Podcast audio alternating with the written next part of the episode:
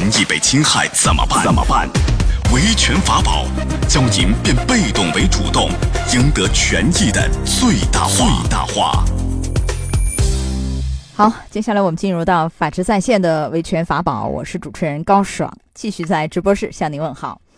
今天我们讲讲私人财产受侵犯怎么办？这个我们讲的不是一些呃其他的被第三方啊啊恶意的一些盗窃啊等等啊，这个有有公安有刑侦啊等等，那可能会涉及到刑事犯罪啊。今天不是这事儿，讲讲什么呢？比如说你的家人之间，哎，知道你的这个呃银行卡的卡号密码，把钱给取走了，这也是财产受侵犯呢。这事儿你说怎么办？并非出自你的这个意愿，是否也能维权？哎，我们都来关注一下。就这个话题，我们请到了于文律师。于律师您好，主持人好，听众朋友们大家下午好。嗯，欢迎您做客节目。咱们还是来看一个案例啊。这个刘女士有过一段短暂的恋情，和男友王先生分手以后啊，她就发现自己银行卡这个账户里少了三万，而这个账户密码呢，只有她和前男友知道。刘女士找到王先生要求还钱，但是这个王先生时而是承认，时而否认啊，所以一气之下，这刘女士把前男友告到法院了。认为他的行为侵犯了自己的财产权利，要求返还三万。这个事儿后来在法庭上，她这个前男友也很有意思，一会儿是承认，一会儿是不承认。这 然后最后，呃，法院就委托了这个鉴定机构对他这个，因为你要取钱嘛，签名嘛，进行了一个鉴定。鉴定结果就真的是他这个前男友冒充了刘女士的笔迹啊签的。当然，这个案例后来也清晰了，两人已经分手了。然后呢？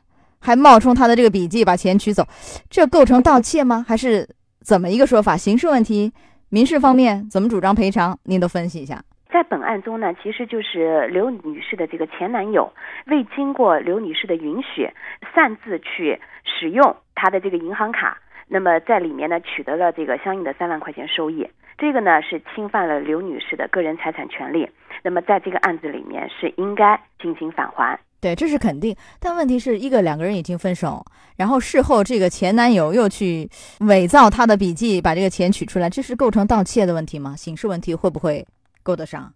就从目前这个案例的这个情况上来讲啊，他不构成这个盗窃。那为什么呢？因为因为他这个知道了卡号和密码，那么他到银行柜台那边，他应该办理的是一个汇款手续，就是因为他没有这个卡片嘛，他只有这个相应的卡号，包括这个取款的密码。那么这种情况下，他没有。就是用这种不正当的这个手段去盗得了这个刘女士的这个卡号，而是因为两个人在谈恋爱期间知道了她的这个卡号，知道了她这个密码，把她这个钱取出来，这应该是属于不当得利，啊，应该不当得利。对，但是啊，你看啊，虽然他知道，我们不知道这个两个人谈恋爱同居啊，是怎么知道他的这个卡号密码？是这个女方刘女士告诉她前男友，因为两人当时同居嘛。主动告诉他的，还是说他这个前男友以什么样的方式在同居的时候，哎，一不小心或者是故意有意而为之获取的？这个不知道啊，不得知。但是这个事儿他是伪造了刘女士的笔记，伪造的也没有征得人家的同意，这都是一个造假的行为。难道这个盗窃还够不上啊？他这个造假呢，一个呢，他的这个银行卡的这个卡号不一定是通过这个盗取的手段，就是说他获得这些信息的渠道。他是在那个两人谈恋爱期间，那个时候应该算是比较正当的渠道吧。那么只不过就是说，两事后分手了。哎，对，事后分手了以后呢，作为刘女士来讲，一个你没有把你的密码进行变更，也就是说呢，他这个行为他有他的侥幸性在里面，就是他可能试一试这个刘女士是不是还没有改密码啊？他并没有就是通过这个。啊，窃取的手段就是把他这个卡偷过来去做这个事情。作为公安机关来讲，呃，认定为盗窃的可能性不太大，因为他不太大。哎呀，所以这个案例也提醒我们，这真是防火防盗防前男友，是不是？对对吧？你这个还是要防啊，因为两人分手了，然后钱给给弄走了，最后这个盗窃也算不上。好，刑事问题够不上。那我们再谈一下相关的问题，就是说。比如同居也好，或者是夫妻两个也好，对吧？夫妻两个呢是有家事代理权，可能真的是我就放你那儿，你的就放我这儿，相互使用，这没问题，对不对？对。但是问题是没有经过另一方的同意，就大额的去取呀、去支取、去使用，这也是可以的吗？无论是在这个婚姻关系里，还是同居的时候，是否都可以大额的？我说，因为我们一般说家事代理权指的是相对小额的，对吧？你买房子大额的啊。这个都似乎是很难代理，但是你如果以用卡取钱的方式弄一个大额的，这行不行呢？谈恋爱期间的话，严格意义上来讲，这个财产它还不属于夫妻共同财哎，产，对呀，哎，不能够进行处置。那这个行为肯定是不允许的，不管是在夫妻关系存续期间，嗯还是在谈恋爱期间，那么任何一方，你把你的身份证原件给了另外一方，同时你又把你的银行卡给了另外一方，你又把你的密码告诉他了，嗯，不管是授权还是代理，其实你已经允许了他从你这个卡上去取钱的这个行为发生。对，但是这是我主动给的。今天我们探讨的不是主动给的，无论这个案件里的刘女士，还是我刚才举例，对不对？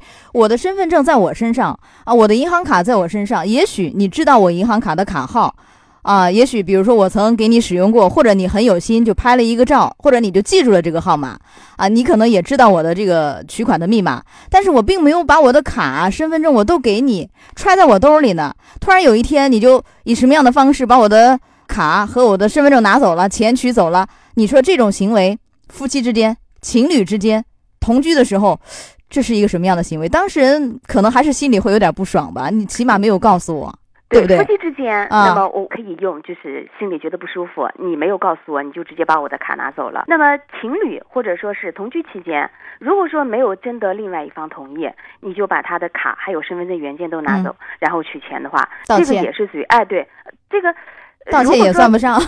不是，如果说作为另外一方来讲不知道，你就直接把嗯。他的卡、还有把他的这个身份证全部拿走了，对，然后去取钱的话，这个呢，应该来说我们可以往盗窃上面去考虑，因为你本身你在隐瞒我的情况之下，也就是说你以这个非法占有作为目的，你偷偷的窃取了我的银行卡，你又窃取了我的身份证的这个原件去取钱，构成盗窃的可能性比较大的。很大，对哎，但是是这个我觉得和前面那个刘女士的案例很相似啊，刘女对吧士她那个，我估计她的卡号还有她的身份证原件，嗯，应该没有给这个前男友，因为已经分手了嘛。那已经分手前男友是通过什么样的方式，最后假签了一个刘女士的名字，把这个钱就取到了手三万？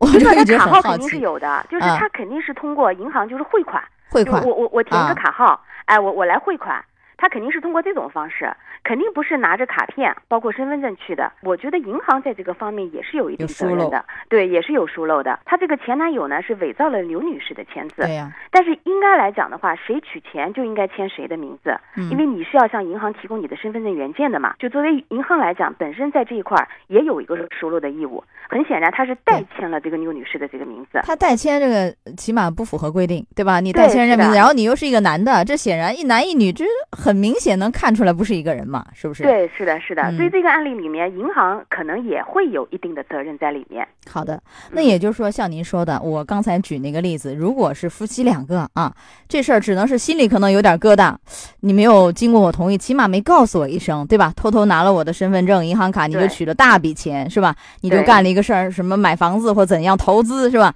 可能两个人要打一架，但是这个夫妻之间就没法去主张这种什么家事代理权呐、怎样？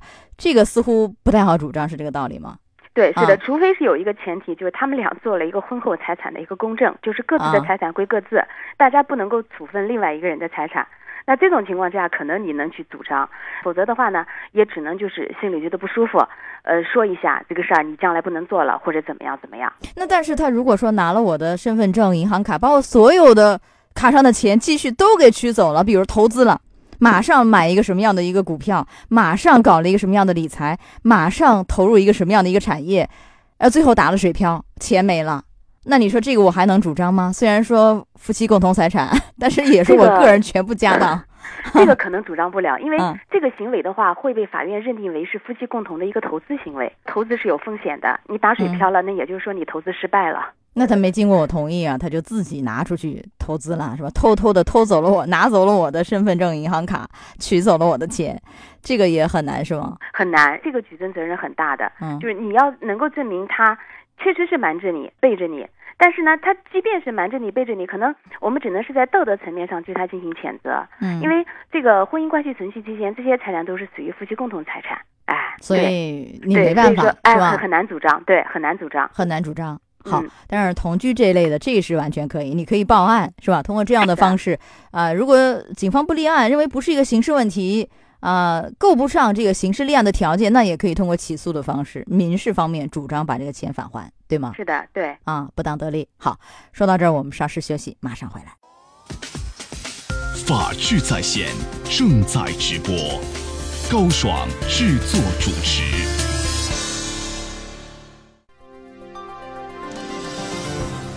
账户里的钱被家人取走，财产受到侵犯了怎么办？法治在线继续为你讲述。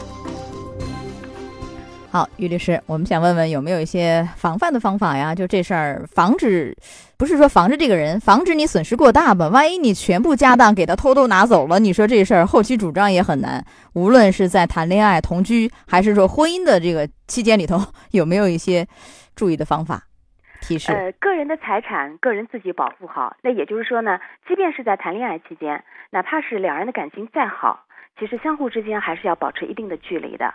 那么这个距离里面呢，也就包含你对于你个人财产的一个保护。在没有取得合法身份的前提之下，那么在取得了合法的身份之后，作为夫妻之间，更应该是相互尊重、相互理解。这个相互尊重呢，也就包含着你如果说你要使用你配偶的卡上的钱，一定要提前告知，履行一个夫妻之间尊重和坦白、如实告知的义务。商量着来是吧？对不要偷偷的背着人家干什么事儿啊？这也是伤了感情的事儿，对吧？也有可能会造成什么样的一些损失，这都很难说。你的眼光判断失误，对吧？投资失败了，都有可能，是不是？对。啊，好，这是我们今天的维权法宝，也非常感谢于文律师。好，于律师再见。主持人再见。法治在线，高爽制作主持。节目收听时间：首播 AM 七零二江苏新闻综合广播十六点到十七点，复播 FM 九十三点七江苏新闻广播二十二点三十到二十三点，次日两点到三点。想咨询法律问题和主持人高爽互动，请下载大蓝鲸 APP 到高爽的朋友圈。节目微信公众号“江苏台法治在线”，网络收听方式：江苏广播网三 w 点 vojs 点 cn。智能手机下载大蓝鲸 APP，或者蜻蜓软件搜索“江苏新闻综合广播法治在线”，可随时收听。